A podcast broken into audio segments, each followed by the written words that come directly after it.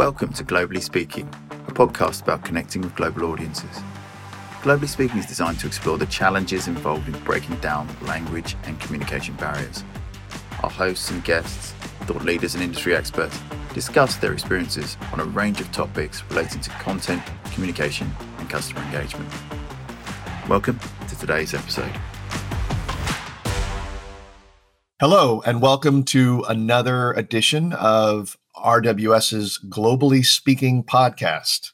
I'm your host for this session, Andrew Thomas, Senior Marketer at RWS. And today I'm honored to be joined by Paul McCabe, who is the Vice President of Global Customer Experience at Roland, which um, is a very impressive title.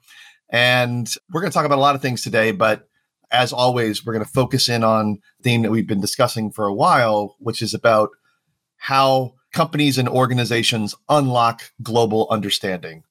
But first and foremost, I would love it, Paul, if you could take a moment to introduce yourself and introduce your company. Sure, my pleasure. So, as you say, Paul McCabe, and my role is with uh, I work directly with Roland Corporation Japan. I, I live with my family uh, just south of Los Angeles, but um, my role is with Roland Corporation Japan. Um, I'm in the Global Customer Experience Department, and we have all kinds of different focuses under the under the umbrella of CX. But right now, our primary focuses are on the post purchase experience uh, of the customer. Um, so once they've purchased a Roland, a Boss, or a V-Moda uh, product, that we make sure that everything about that purchase is beyond what their their expectations were in terms of satisfaction and uh, that they're able to get the necessary resources to understand the instrument and uh, yeah just get the most of it and then we're also uh, very interested in the voice of the customer as well and then making sure that that is brought in in a way that is really applicable to product development and product planning and all of our messaging as well Roland the company. We are 50 years young. This is actually, we're in our 50th anniversary year, which concludes in, in, in April. Thank you. We're a, we're a, a Japanese company, but uh, global in our nature. Our specialization is electronic musical instruments and production equipment and digital video products. If you don't know the brand, you've probably heard the sounds before. Uh, Roland Instruments um, were at the core of the genesis of music genres like hip hop. We made a drum machine called the 808 or the TR 808. There's been songs written, books uh, written, movies made about the, the 808. Boss guitar pedals are used by you know famous guitar players all around the world and have been done so for more than 40 years and so yeah very fortunate that our brand has been able to influence music and music culture for more than five decades now yeah and i i have to admit um total uh, disclaimer here I personally, I didn't make the connection at first when um, I heard that you were going to be on the podcast until I realized I own Roland equipment. I have a digital drum set. I uh, kind of midlife crisis decided I wanted to get into drumming, and I'm I'm complete rubbish at it. I, am not any good yet, but uh, it's great at the end of a stressful day to just go in there and bang the heck out of some uh, pads that also don't make so much noise that drives my wife crazy because I can just put my headphones on and I can just go to town and it's awesome. so uh, thanks for that. well, I, I, thank you. Uh, you're welcome. I thank you uh, for being a Roland fan and Roland customer. And there's a virtual fist bump coming across uh, the podcast here right now. And and truthfully, and not to digress on this, but we as a company, we've believed for all of our history that when you get a chance to be creative in life, it's part of being just a, an overall healthy human being. And our focus is on music and video. Uh, but uh, we're really, really committed to introducing people all around the world to uh, to music making. We think it's a obviously a wonderful pastime, and if it becomes a profession, that's all that much more fun. But uh, for most of us, it's just a way to you know feel good on a thursday afternoon and sometimes connect with other people through music as well so. Absolutely. Love it. I think it's great. I think um, it's awesome that one of the things i think that's actually i know it's a little bit of a side but i really love how specifically these kinds of instruments uh, i really think kind of democratize the access for a lot of people right? Like it, which is great because as you say like anybody that has an interest can get into it. And um, and have some fun with it. I think that's wonderful. Um, but to talk a little bit about today's topic, since we are, uh, you know, it's a localization podcast, and we're talking about global understanding. I did just want to quickly ask you, just kind of level set for the audience. What is your current like localization ecosystem? What is the mix of technology and services that you use to ensure that the content that you're involved in at least gets out to the customers in the right languages? Sure. Well, and and yes, I can briefly describe what our what our stack, if you will, looks like uh, right now, and and uh, presumably you'll be interested in the journey for how how we got here because uh, RWS and Language Weaver were integral uh, to kind of nurturing us along that journey as well. But we um, where we are now is the culmination of more than a year of of research and study and trial and evaluation and um, joy and frustration and uh, all the things that go into um, you know building something completely new in a global organization. But uh, we now have a centralized, common uh, uh translation localization technology stack where Language Weaver is the integral neural machine translation layer uh, to that. We've got a, a, a CAT tool, a TMS uh, as well, um, and a couple of little bolt on uh, bits and pieces to, to tune the stack for specific applications. But uh, really, at the center of it is is is Language Weaver. Yeah, and it's interesting because I actually think that's an interesting shift. Um, and obviously, we love to talk about our own products, but of course, we recognize that most platforms involve lots of different technologies from lots of different providers. That's that's not at all unusual. Um, but what I do find interesting about what you just said there is that I see a lot. I got into the local industry a long time ago and saw really the emergence of TMSs. Like cat tools were there when I got in, and then you saw TMSs kind of emerge after that. And it wasn't until Neural MT came along that machine translation became kind of came out of the back office and into the front office of the Loc stack, if you will. And it's interesting that you're what you're describing because I see this shift with a lot of bigger companies where even if you still have the cat tools and the TMS as part of your infrastructure, they are making this kind of mental shift of MT being at the heart of it and building a structure around the MT rather than back in the old days, you would have bolted the MT onto the TMS or the CAT tool. And so it, it's an interesting shift. Um, and so you mentioned the, the, the the process that you guys went through in assessing what you needed. So because I see that shift in other companies, I'm curious as to how you came to that conclusion. Like when you're thinking about what tools you needed, just categorically, what were you looking for, and how did you come to that conclusion? Yeah, and and it's that's a great question. We to be very clear, I'm not a localization expert. My background in the company was was and is our technologies, our instruments, our products, our customers communicating uh, to them, and that's obviously uh, key uh, in this conversation too.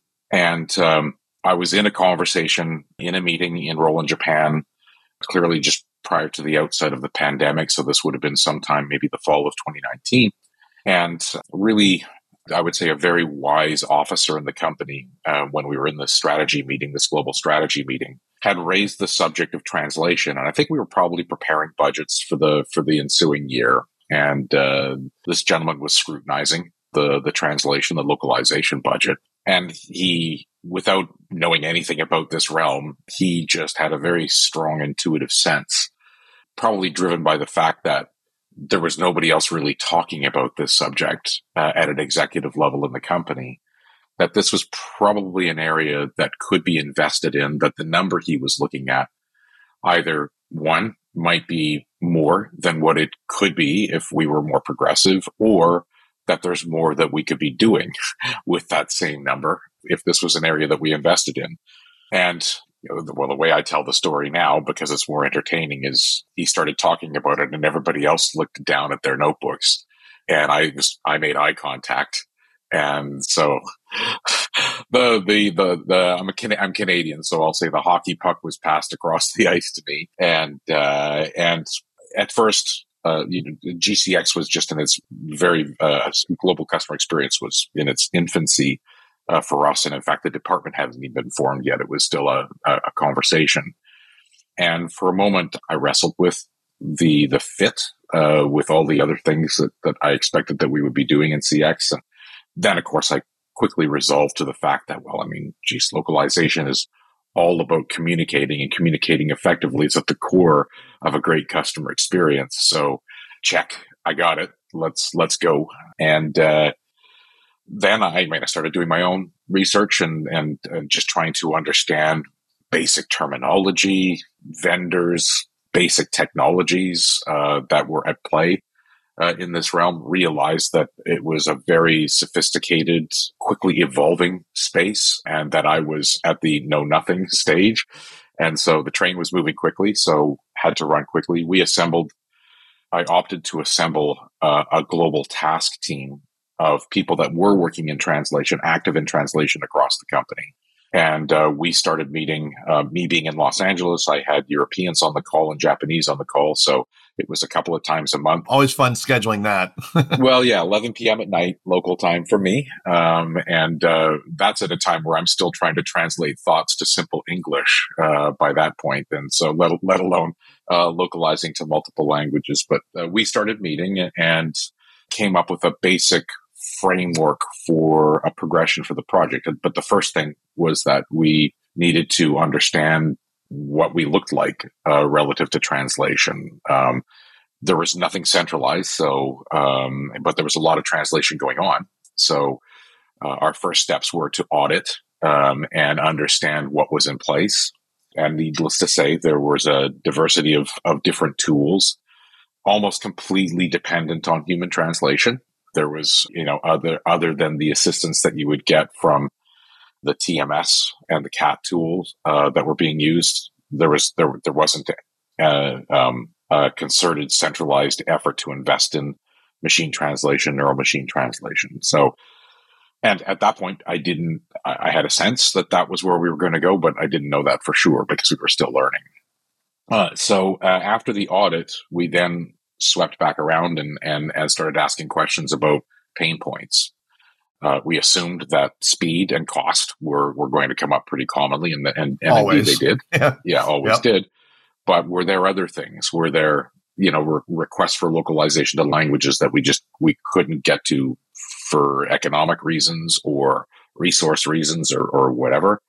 Were there particular um, output mediums that we were struggling to address uh, because of our current approaches and the technology that we're using. And, and over several weeks, we built an understanding of essentially, um, yeah, the pain points. And if we were to make changes, what the must have, not features yet, but business capabilities uh, right. were exactly the yeah, yeah. That's, that's correct. Yeah.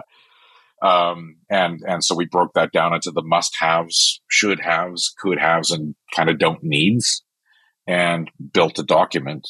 And then we, I, I just, I, I was going to say pick up the phone because that that's very visual, but of course I didn't do that.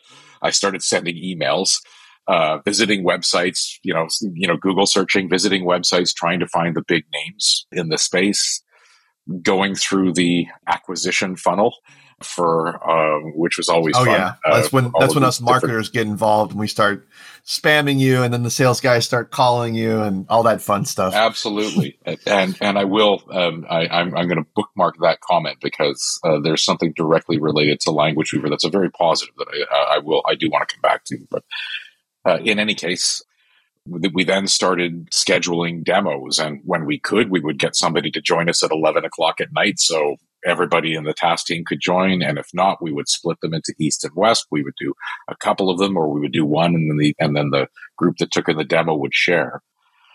And uh, of course, the demo, the the the, the demos, the presentations by these different vendors really serve multiple purposes. They, uh, needless to say, they they introduced a brand to us that we were unfamiliar with. They introduced the basic proposal, the the, the, the offering and any of the unique differentiation, which of course we couldn't yet fully appreciate because we were new to even making the comparisons. But we were using those as an opportunity to learn the vernacular, to to start to build a deeper understanding of the technology, uh, you know, I've I've always encouraged, and certainly I've always tried to be um, very forthright with uh, moments where I don't understand, uh, and asking questions for fear of you know revealing my ignorance or my naivety on a topic. But I'd rather that than proceed on an assumption and then end up, you know, completely confused. And so we asked lots of big questions. Uh, you know, what what is neural machine translation? What's its relationship with AI? Where's the crossover there? How does um, how does statistical machine translation, you know, differ from neural machine translation? And what's been that journey? And and uh, and so learning, but then also beginning to understand who was really confident in that discussion as well. And uh, anyway, uh, that led to a short list of vendors that we thought, okay, you know, this this looks like some technologies that we're interested in. We'd also one important step, which I still use this piece when discussing and training people on our translation stack uh, to this day, is we took all of the jobs to be done with regards to translation that we could identify, uh, and we kind of put them in a bucket, and then we would pull each one out, and we would we would place it into one of three kind of high level workflows that we'd envisioned uh, with with all of this technology in place. We imagined that there would still be jobs to be done that were primarily dependent on the human in the loop. They might get an assist as we get right now from the CAT tool, but it, it's you know a critical legal document, you know a disclosure to shareholders, um, safety documentation, just where there is just absolutely no margin for error. And, and so we put those in one tier. We imagined a second tier, which the technology didn't exist in the company yet, but this is where we started to benefit from neural machine translation, where we imagined that NMT would do a first pass on a document and then humans would be involved in various stages of post edit and approval. But then we did identify some some jobs to be done that we felt that where uh, and, and specifically we're talking about communications where time is of the essence, and specifically people coming to us for product support, where understanding is critical, but speed is essential. You know, if people can understand an answer, they'll gladly take something in 10 minutes rather than 10 hours when a human being can get back uh, uh, to them. And so we imagined that there were some jobs to be done around touch points like product support that might actually completely be um, uh, managed by NMT. And so we built this kind of a, um, a map uh, of all of these jobs to be done and these three workflows. And that's how we be, we began to socialize, but we would also kind of put that in front of these vendors and and you know tell us where we're wrong here you know tell us where our expectations might not align and and uh, uh align and, and strengthen that but uh, so then then we we set into tests we we started evaluating tools and uh, Language Weaver. Uh, although I'd been really impressed with the teams that we'd met with. Uh, back to the marketing subject for, for, for a moment. Of all of the vendors that we looked at, and this is going to sound patronizing, it's this is but this is straight up. Of all of the vendors that we that we looked at, the story that Language Weaver told through their marketing. First of all, it was it was engaging. I was drawn in to a subject that I wasn't invested in yet. I was drawn in, and and uh, I want I was interested in how Language Weaver was educating me on the history of this technology, the origins origins of it rather, and then progressively uh, nurturing me along on a path of understanding. And then we did, when we kind of came out of that and came out of the digital and started to meet human beings, I, I mean, I the the people that we met were were warm uh, friendly, caring, really aligned with the brand. And we're just always asking questions and reflecting a, a real sense of care about what we were saying. And that really impressed itself uh, upon us. So naturally, when we started the trials, we didn't start with Language Weaver. Um, we we we we uh, we we we we had we started some trials with a couple of other vendors, and indeed came very close to selecting another solution, another NMT solution. But in the, I would say, the last mile, a phrase from this world, uh, the last mile uh, of uh, of the process with this other vendor, I we we started to experience. I don't want to say a lack of care, but not the same level of care from the company that I felt that we'd already experienced with Language Weaver. And so we actually came out of that trial. We're ready to, to write a contract, and and and uh, and I put the pause on it, and I got the team together, and I said, you know, we need to go through this process with Language Weaver, and we did, and very thankful that we did because you know not only did the did the platform prove itself out, but the people continued to to be alongside us and support us and, and care for us as they do to this day, and uh, and so that we came out of that and negotiated uh, an agreement with uh, with Language Weaver.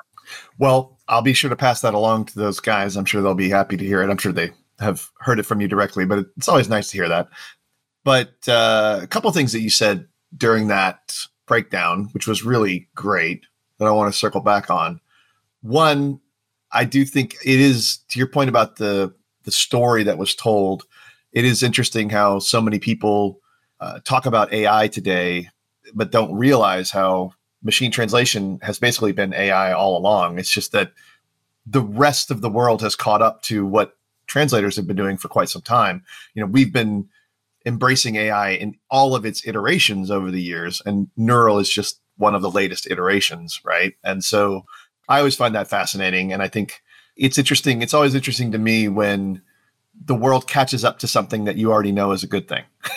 and yeah, and, well, a- absolutely. Yeah. And I would have had no idea if it weren't for the narrative uh, that was told through the marketing of of Language Weaver. You know, going back to uh, iconic and whatnot, and and kind of bringing me along that that that journey. And yeah, even even just the simple differentiation between statistical and NMT, and how NMT at the time that we were in the conversation was really two to three years in and that that actually was I, I, I should mention too another really critical thing was that needless to say as we evaluated lots of different vendors and there was some great presentations and some really compelling advantages that one would offer over another i recognized uh, and the team recognized that this uh, technology uh, was advancing so rapidly that um, it, it was a bit of a you know bit of hopscotch going on. I mean, we we could choose a platform, and then tomorrow one of the platforms that we looked at might take a jump ahead and, and, and offer something, uh, you know, quality estimation or something like that. That that was oh boy, it'd be great to have that.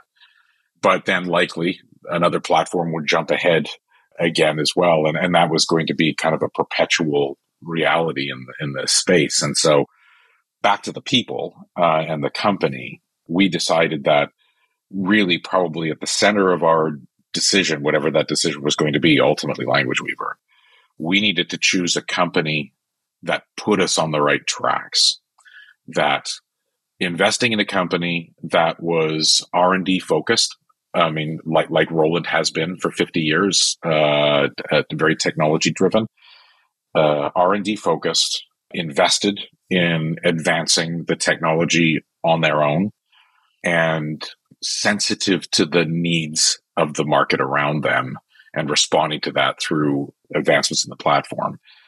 That getting the right partner in place meant that uh, there might be, you know, we might go three or four months feeling like we're missing out on a particular feature. But over the longer haul, we were in the right place with the right partners. And, and, uh, and that was really what drew us back uh, to Language Weaver. I imagine that so much of that it, it, that intuitively makes sense to me given your specific role and focus on customer experience like you you natively understand the importance of relationships and making sure because I, I assume and this is what I'd love to turn to is get a bit more into customer experience that's what you're focused on is ensuring that Roland has that same kind of connection with your customers and and it's and how important that is to an overall experience. As you say whether or not you have the latest technology at some level it's about the relationship more than anything else.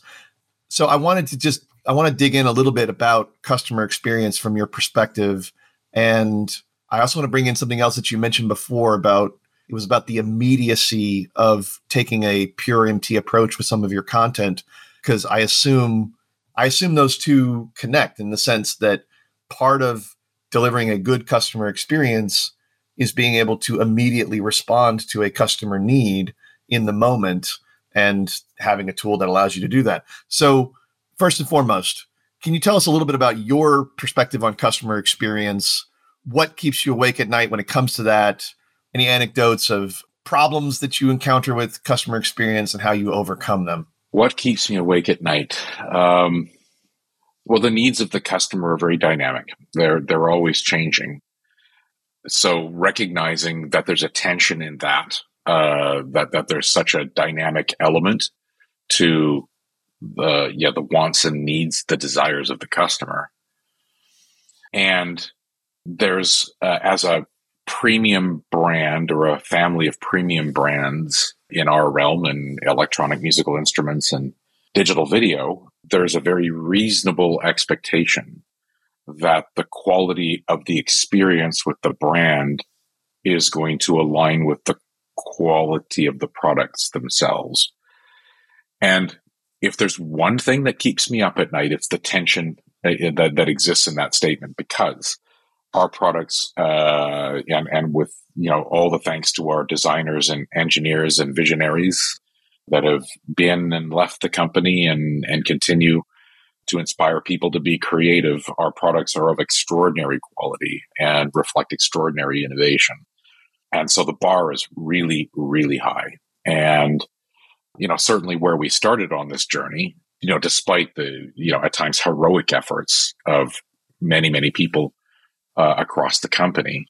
It was a real challenge to meet expectations, both in terms of the granularity of our localization, the speed to market with communications, and probably not so much the quality because we were human being dependent and and so the translators the linguists that were the humans in our loop were you know were specialists in our space and specialists in their language but but I would say, yeah, in answer to your question, what what keeps me up at night is, you know, I'm, I'm not that that will be a perpetual goal. That's our north star is to continue to strive to match the quality uh, with the experience. Well, and, and by the way, this is almost a universal truth amongst any localization consumer out there, any businesses pretty much universally. I, I, was waiting for that quality word earlier when you talked about when you guys were first assessing, you know, cost and speed. Quality is the other big one, right? And everybody is assessing how quickly can I get something into the appropriate language while controlling my costs and maintaining my quality. And that is pretty universal. But I, I hear you that when you are a premier brand, you want to ensure that the quality matches the customer expectation because if you don't that has an impact on the customer experience. And then of course that then has an impact on the brand and the perception of the brand. And um, it's very it's a universal truth with all brands but the more prestigious and premier the brand i think the more pressure there is to deliver that quality expectation. So yeah it's we hear that a lot. Absolutely. Then just out of curiosity i mean so if quality and consistency of that quality is what matters overall, what do you think? I did kind of want to circle back when you mentioned first about the, the role. It sounded like you had a very it was the post it was kind of a post sales orientation, but you know, as somebody who's been in marketing for a long time, I know that customer experience is very broad, right? You can sometimes be focused on there's plenty of marketers that are focused on CX, and then there's plenty of support people that are focused on CX. And in reality, like uh, the companies that I think are the most advanced that are doing this right do kind of look at it at a higher level and think about it across the entire customer journey. And you had mentioned that even your department was somewhat new. And so for the folks on this podcast, because we have a lot of localization industry listeners who may be less familiar with customer experience, I wonder if you might be able to unpack that a little bit for us about the formation of that team and kind of Roland's approach to customer experience at large and where you focus on the customer journey. Sure. And uh, yeah, to acknowledge the, the, the the past, the previous statement that you just made, absolutely. Um, you know, we're we're I think we're we're no different than other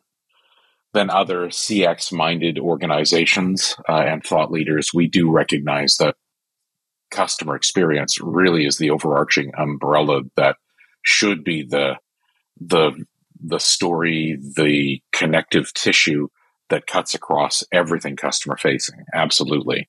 and and uh, yes, we we started with and we maintain a sweet spot uh, in our focus on the post purchase experience, but I'm in conversations daily, weekly with teams of people that are focused on the, those initial touch points, and so that that could be uh, the brand websites. It could be our store in stores in different markets around the world. Uh, we've we've just started freestanding uh, stores. We've got a store on Denmark Street in London, a Roland store, which which was our first freestanding uh, Roland store.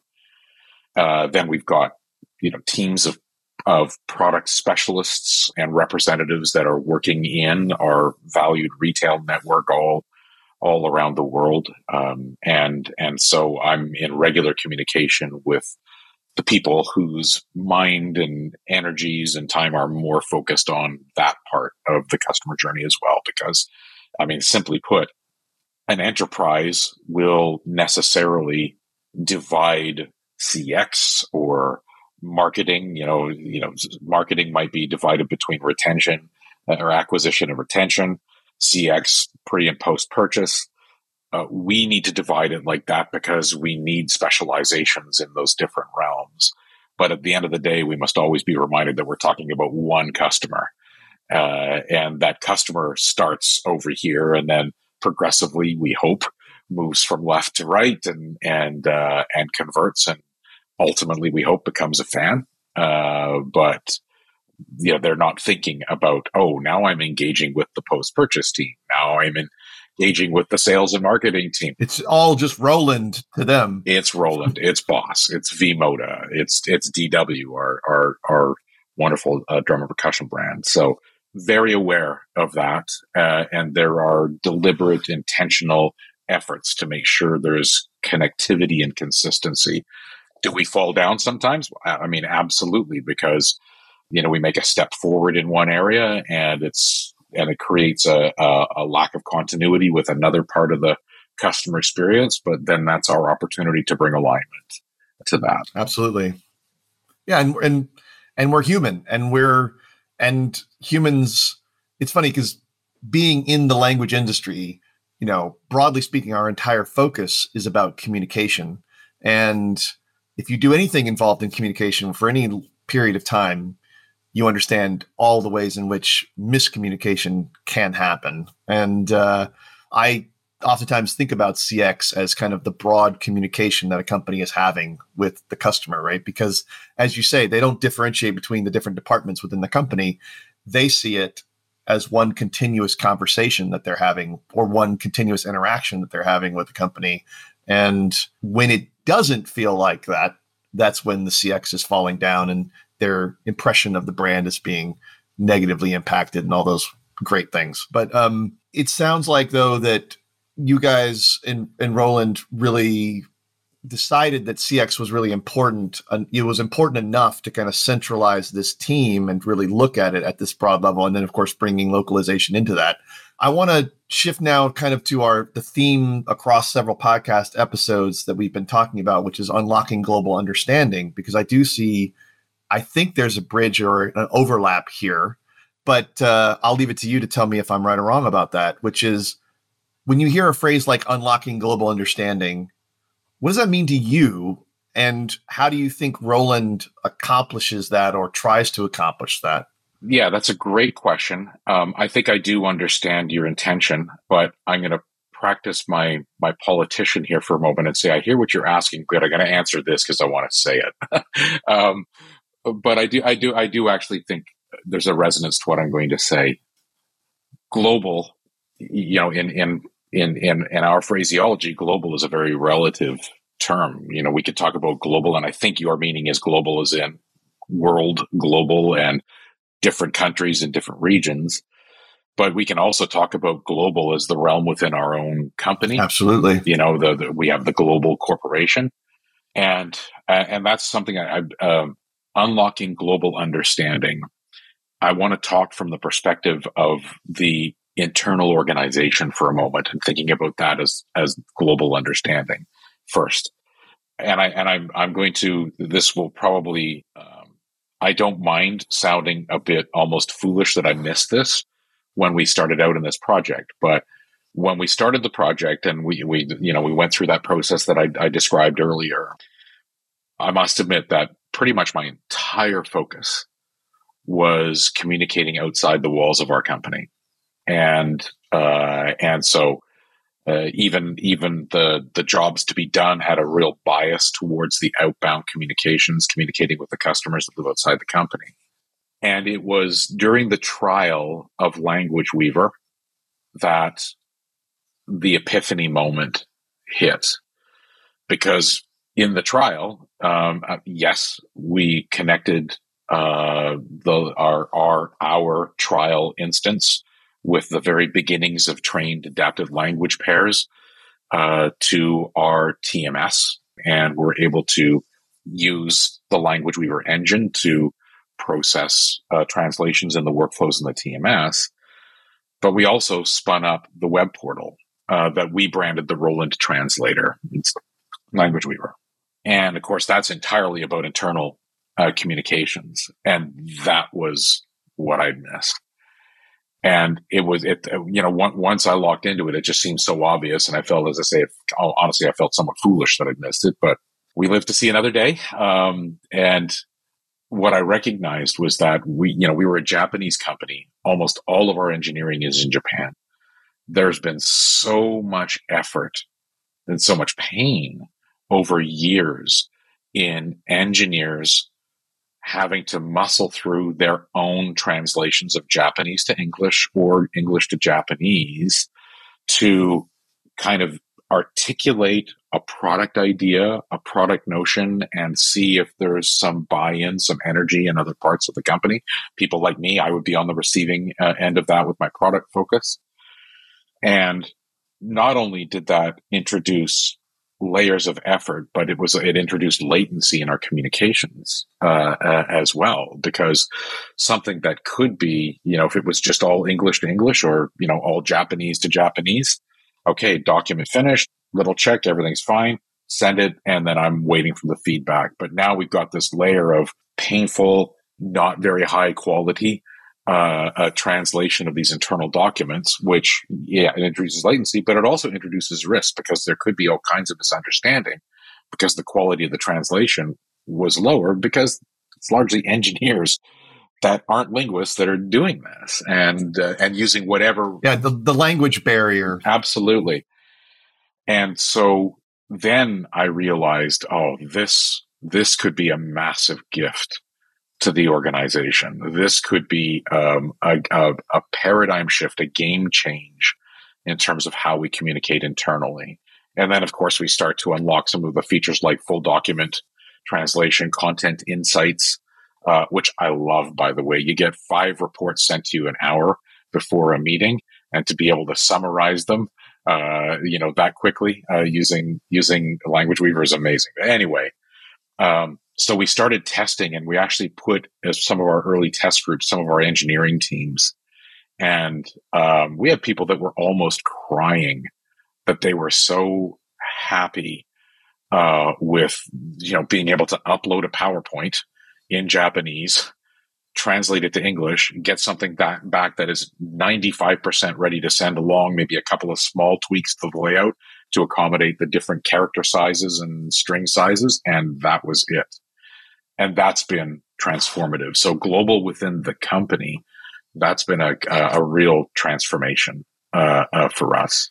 I mean, I think that's a great definition of global understanding. It, you, as you say, internal, external doesn't really matter as long as you're accomplishing understanding across all audiences. And I guess would I be uh, correct in assuming? I mean, my my supposition would be the more aligned you can be internally in your communications, obviously, the more aligned your CX efforts to your customers are going to be as a natural kind of externality of that internal alignment. You know, the ability to speak in one voice because you all actually understand each other, you understand each other's point of views, you all understand the goals that you're trying to accomplish and how you are trying to reach your customers. So, to your point, you know, I think if I could summarize what you're saying, which I think is a great point, by the way, and one that we probably haven't even talked about enough as a company ourselves, is that